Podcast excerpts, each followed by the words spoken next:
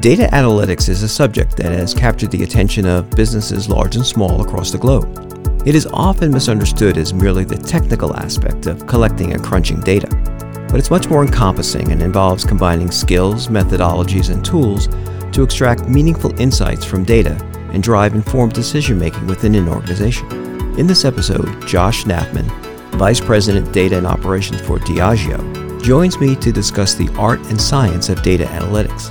Josh shares his journey as a marketing professional, working at major advertising agencies and as head of digital marketing for PepsiCo North America, to now play a pivotal role in data analytics at Diageo, a multinational company known primarily through its brands such as Ketel One Vodka, Johnnie Walker Scotch, and Captain Morgan Rum, making it one of the largest producers and distributors of alcoholic beverages in the world.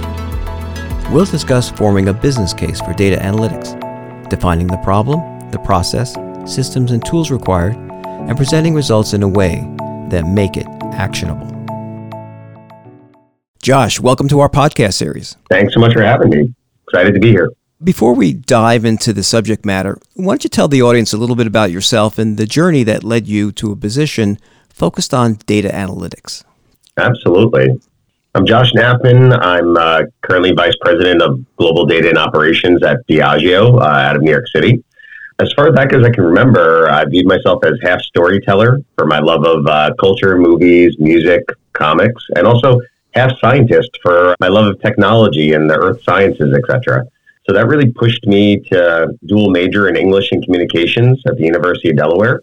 And my goal was always to work on Madison Avenue and advertising, which I always viewed as the perfect mix of art and science. And so I worked at an ad agency on the East Coast, multiple ad agencies on the East Coast and West Coast for about 10 years. My biggest success was TBWA Media Arts Lab on the Apple account, where I produced about 10 Mac versus PC ads and the MacBook Air commercials. And my biggest failure was actually at the Arnell Group uh, on the PepsiCo account, where I mm. was involved in one of the biggest rebranding mistakes ever in uh, the form of the Pepsi logo and the Tropicana packaging. Post agency life, I worked at PepsiCo, leading Pepsi's North America digital marketing. And that was really at the early days of Facebook, Twitter, YouTube, working on multiple Super Bowls and Grammys. And this is where I really sunk my teeth into what is the let's say, data and analytics behind those communities and really digital marketing overall. After Pepsi, I tried the startup life, building the digital marketing department at Kind Snacks and leading marketing at a small natural toothpaste brand called Hello Products. After realizing that startups weren't for me, I changed my focus to making every consumer, customer, and employee experience with Diageo better using data. And it probably sounds a lot like a marketing background, uh, and it is. But really, throughout there, I've always loved marketing for the fact that it was, I'd say, a combination of creativity and the data and the facts behind that creativity. What do consumers want? What do consumers need? What do our customers want? Our customers need? And really understanding how do you minimize the assumption behind those thoughts.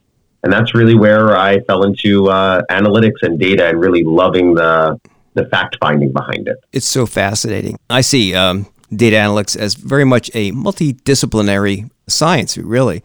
And I think the way you're coming at it is really fascinating. As vice president of data and operations at Diageo, tell us about who is Diageo, what's the company, and what does your role entail? Sure. Diageo is the largest spirits company in the world, headquartered out of London. Uh, and there's about over 200 brands sold in 180 countries not every day people know what Diageo is, but most people know us by our iconic brands such as Johnnie Walker, Guinness, Smirnoff, Ketel One, Casamigos, you name it, and we probably have the leader in the category. Hmm. And my role as vice president of data and operations sits within the global digital team responsible for digital transformation. Now, most people think digital transformation is all about data and technology. It's actually not. The real transformation is to go from a brand centric approach of what do we want to tell people and what do we want them to do for us to more of a consumer centric approach, which is what are their needs? How do we know them better than literally anyone else? And so my role is ultimately to establish the strategy, the expertise, the technology, and data needed in order to go from consumer insight to consumer action with as much speed and accuracy as possible. Day to day, that's really clarifying our business goals, coming up with how data can help us reach those goals, hiring smart people with expertise, establishing the processes, procuring the technology, and harmonizing the data needed to execute and orchestrate the strategy to deliver results for the business what research I've done on data analytics, there's a variety of definitions and how people define and what are the key elements. Maybe you could just bridge that gap a little bit and give us a working definition of what is data analytics and what are some of the key elements. So, for me, data analysis is really the process of collecting and organizing data, identifying patterns and relationships within that data, interpreting the results. And for me, what I view as the most important part is actually presenting the findings in a way that is exciting, inspiring, or really kind of drives towards somebody making a better decision. Obviously, there's the technicalities of data analysis, which is, let's say, descriptive or diagnostic, prescriptive in saying what should we do next, predictive of what's going to happen next. And probably my favorite, which is adaptive, which is how do we constantly learn basically from the data what we should be doing and inform all of the other things that we were just describing. So descriptive diagnostic etc got it. Wow. What's the starting point? So it's not something that you like wake up this morning and say i think i'm going to analyze this. And i would think that you have to have a starting point. Where do you begin? A problem statement? Looking at marketing? Where, where do you start? I mean for me there's i can answer this question in two ways. And let me start with the first one. There are three types of data analysis projects for me. One is reactive the other one is recurring, and the last one is research. So reactive is when someone wants a data point that supports their cause. That's usually somebody just saying, Hey, I need an answer to a question. How quickly can you get me the answer to that question? And what data do you have that backs that up? And that can be going into a dashboard, that can be a quick analysis in an Excel sheet, usually not that heavy of a lift, more of a point data. The next one is recurring, in which it's when someone consistently wants a report on what happened and why and what should be done next. And this can be something such as a quarterly business review or half year business review. It can be around media performance. It could be around uh, customer lifetime value. And then the last form of project is research, which is where it gets really interesting. And each project kind of starts the same with a question, usually a generic one, like, how did it perform? How did it do? And if you ask a generic question, you're going to get a generic answer. And that's where I would say there's a a major watch out in data analysis, which is are you stating the obvious? And so what I like to do is always do a brief back, which is we're trying to get to a better answer by getting to the best possible question. And once we get to the best possible question, we essentially establish a theory for what the answer might be, taking care to include the type of data and the type of analysis that might be needed to prove or disprove that theory. So it's really kind of like a scientific process, but at the end of the day, it's really a what's the best question that we could be asking and in order to get to the best possible answer with the resources that we have on hand. So I had to imagine that there was this distillation process up front where you're really boiling the question down to what is the key element, what are we looking to accomplish? But when it comes down to it, you also have to have data available, right? Or you have to create data. So are you utilizing, let's say, big data sets from various sources, or are you more often generating your own proprietary data? I would say it goes a lot of different ways. There's a couple of different forms of data usually it'll be classified as like first party, second party, and third party data. First party data for me at Diageo is going to be what are we collecting across websites and from our media, from our events, from our brand homes, and also from our sales data, from our supply chain. And that creates a ton of data. And usually the question, I would say, before I joined, a lot of the questions were in silos. So going, how is my media performing?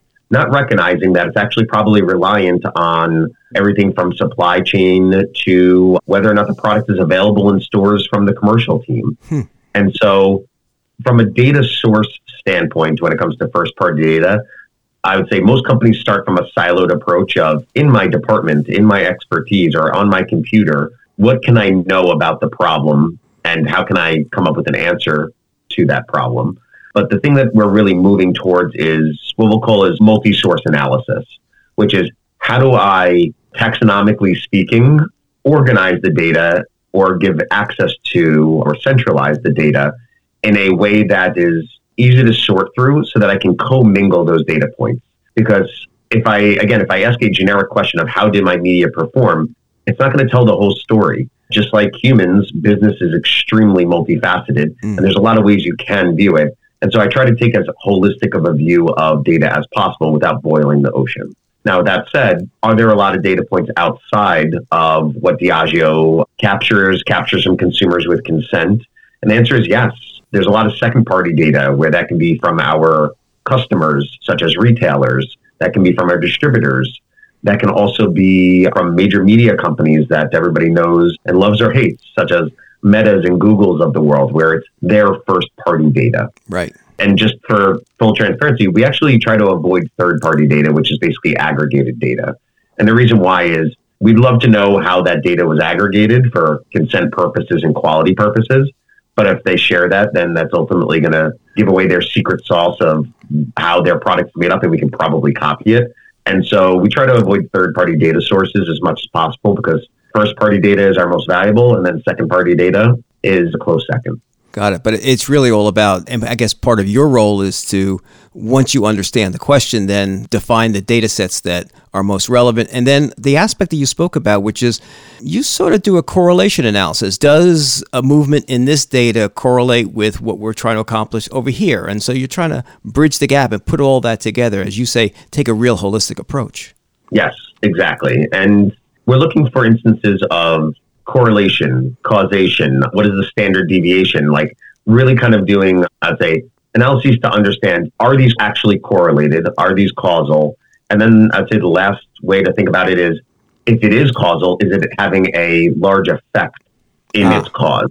So to give you an example would be let's say we believe that if I run media in a certain zip code, that that is going to have a large impact on sales. And I see that, oh, it, it does in fact correlate. Then I explore further with analysis and go, it is actually a cause of it, but it turns out that its impact is actually um, really quite small. Then it allows me to at least have the conversation of, is this worth it? Or what is the point of diminishing returns to continue with that activity? And a lot of people look at data analysis as if it's going to give you a definitive answer. I'm inspired by this or encouraged by this, but it, it frustrates some people is that it's not actually about um, getting to an answer and then that being it. Nine times out of 10, good data analysis causes more questions. Hmm. It should make you think of what should be the next step, what should be the next question. And that really kind of builds up a data driven culture. And that really causes people to really examine it. What can I make better? What is the reality that I'm operating in? And what are the different ways to view this? So you're really finding that hidden value within the data sets. And then what you're doing is you're informing those decision makers, eh, which gives them the opportunity to make better decisions, right? Exactly. My goal is far too often in business, there's a heavy reliance on gut or right. an over reliance on data. My goal is to, I'd say, have as informed of a gut as possible, or at least to give people pause when they're making a decision. An example of that would be if somebody is like, I'm going to, I'll use another media example, I'm going to advertise to the entire country instead of a more targeted form of advertising. I'm going to dive in and explore from the data whether or not that is the highest ROI, whether or not that is the most efficient, whether or not that is the most brand safe. And I'm going to give them the facts from the way that I view it. They can have the entire point of view so they can make as informed a decision. And then sometimes it'll go, no, the answer is no, it doesn't look that way. And then they have the opportunity to go, I want to continue anyway, because I still think that that's the best regardless of the data. And sometimes it happens, but at least gives people pause and gives them support for or against the decision so that they can actually make a decision. Now, we started to touch upon it a little bit. Once you've analyzed the data and you've drawn some conclusions and, and had some insights for people, it's time to present the findings. And we often hear about data visualization and creating those graphic representations and convert the complex data relationships into more digestible forms. How do you go about this and what tools do you commonly use? So, I'm going to candidly and possibly controversially, um, I'm going to state that I despise data visualization. and the reason for my hatred of data visualization is that everyone wants a dashboard. Everyone wants these beautiful graphs with hundreds of KPIs. And at the end of the day, they don't log in. They don't take the time to think about it. They're looking for an answer rather than a discussion. don't get me wrong, there are some incredible data visualizations. I have a particular passion for Edward Tufte, who's the foremost expert of beautiful visualizations. But for me, and for this reason, my main tool is actually Excel and PowerPoint, uh, the love language of corporate America, if wow. you would. Okay. I've worked across Tableau and Power BI and Datorama and some ThoughtSpot, and they all have interesting perspectives on them. But a lot of data analysis focuses on the visualization, but not on the story the visuals are meant to tell. So the way that I approach data visualization is to first and foremost write out long form what the findings are. You can't hide in a white paper or a Word document. Then I try to keep on boiling it down as simply, compellingly, as directly as possible through a ton of editing until I can get into a one or two sentence summary that lands the point I want to make. Hmm. And then ultimately, after that, I go into metaphors because the vast majority of the time you're presenting to people that don't live and breathe data or digital. And so I try to come up with a story to tell. Then I select an image that can represent that story with the headline overlaid on it. And then I just tell them the story. I'll give you an example that I gave to my board recently, which was I had the data backing up that there was a disconnect between, let's say, going into the Guinness storehouse and then what happens after the Guinness storehouse as a consumer. And so the way that I described it to them was imagine going into a party and having it introducing yourself and having an incredible time at the party. And you meet all these wonderful people and you have this incredible experience. And you're like, oh, you know, th- this is great. And then afterwards, you literally never hear from any of those people ever again, even though you might bump into them on a regular basis. And so I tell that story and then I say, that's what we are currently doing, or we were doing, when it came to how we managed relationships at our storehouse. And it brought to life uh, the point that I wanted to make. And so it was less about the data, and it was this is backed by data. This story comes to life in a different way. So I focus on a slightly different uh, point of view on data visualization. And I go, I will make a single point and then try to tell the story overall rather than trying to make a lot of uh, graphs and images, etc. Right, but it all comes down to communicating, and whether it's and as you point out, you want to make sure that you have the detail behind it, and then you distill it down to a simple statement. What is the point I'm trying to get across? And then I love the use of metaphors. I mean, we all learn easily when we can relate to something, make it very relatable. Exactly. Now, one of the topics, and and it's it certainly dominates not only the technology news but news in general is the impact of artificial intelligence or AI on the future of work. Uh, mm-hmm. Let us know your thoughts about AI and its potential impact on data analytics. Yeah, I mean, AI is going to fundamentally change the world. I'm definitely not a AI doomer. I believe that AI is going to be more of a co-pilot or an augmenter of people rather than a replacer of people. And the reason why I say that is that AI is excellent at providing answers. It has basically commodified answers in a more advanced way than Google search has. I really think about AI in terms of everybody has access to all of the world's information that has ever existed in their pocket through Google search. And that is just giving you the options of what data to pick. Now, the difference between search and AI is AI is just going to give you the answer based off of what it knows about you or knows about what your goals are. And for me, that's incredibly powerful. I would say, in terms of the future of how that's going to impact business, I think a lot of people are worried about AI, of it taking their role. I think it's a fundamental shift in terms of education and also training, in that if all the answers are readily available, then the actual power and the actual thing that we need to train people on is to be more curious, to ask those better questions.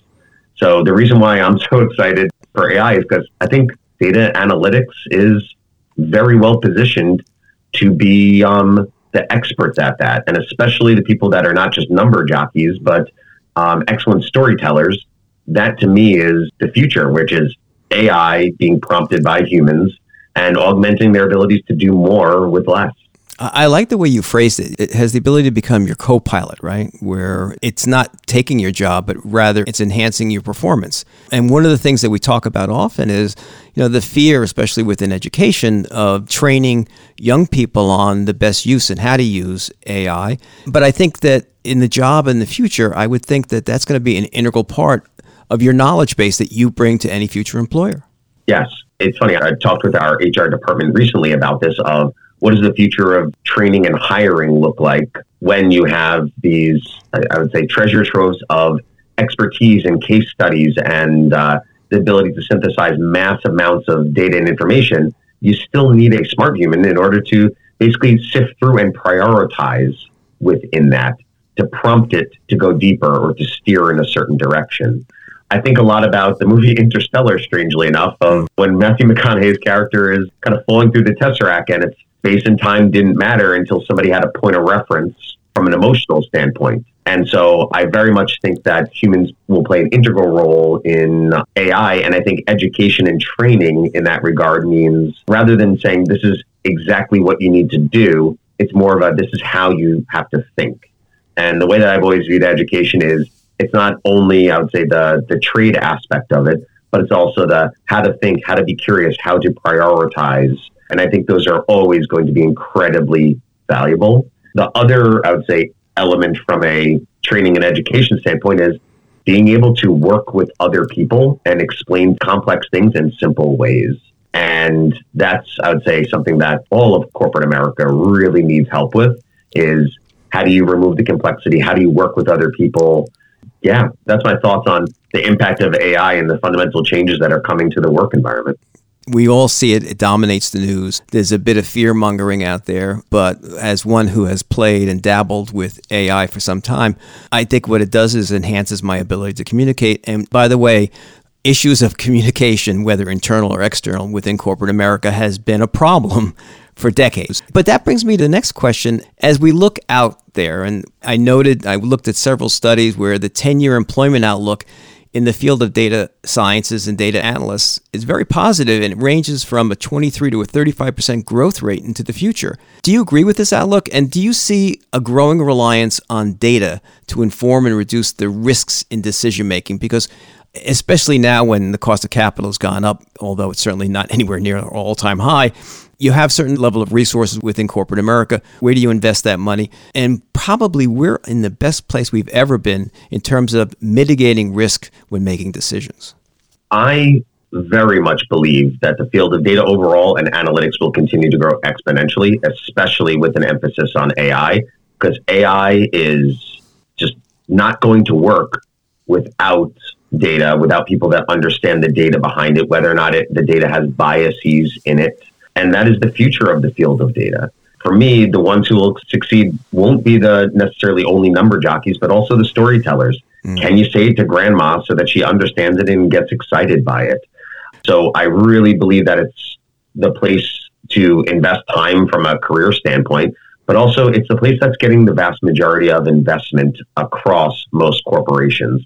The vast majority of corporations are behind with regards to their understanding of what the reality is based off of data itself. And the people that can navigate that, the people that can, as I communicate that, are going to have an advantage over anybody else. Now, for our leaders listening in, and again, those people out there that have, have yet to really adopt or create a formal data analytics process, what's your advice to them? My advice is twofold.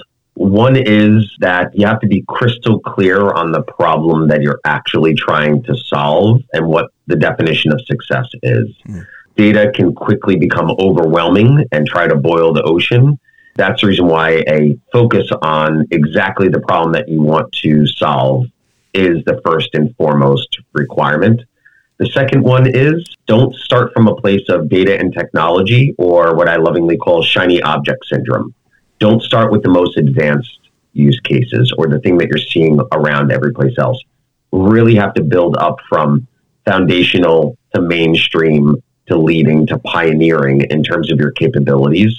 Because if you try to run and you don't have the proper foundations, you're immediately going to fall flat on your face and waste a lot of time and money. That doesn't mean that data can't significantly impact your business.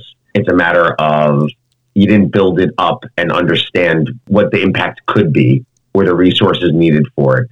Take it step by step, start with the basics, and you will quickly move up into the more advanced outcomes so that your business can fly.